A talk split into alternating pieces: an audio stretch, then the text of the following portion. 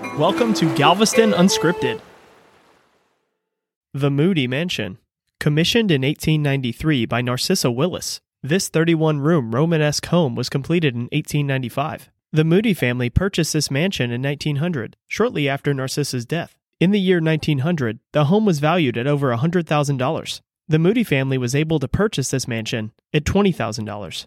William Moody Jr. and his family moved into this home shortly after the 1900 storm. The mansion was a Moody family residence until 1986, when it was turned into a historic museum to commemorate the Moody family and Galveston's economic prominence and opulence.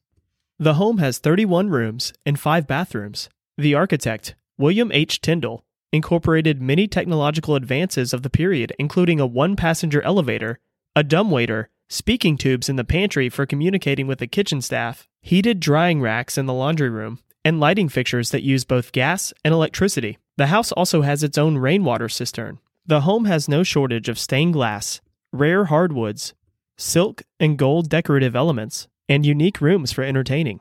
The Moody family made their name and fortune on shipping, cotton, and finance. And through Galveston's late 1800 economic heyday, the Moody name carried much weight in Galveston, the state of Texas, and the United States. The basement of the home is now a children's museum, and the rest of the home is available for tours. Be sure to go check out the magnificence of the Moody Mansion. For historic resources or more information, check out the episode description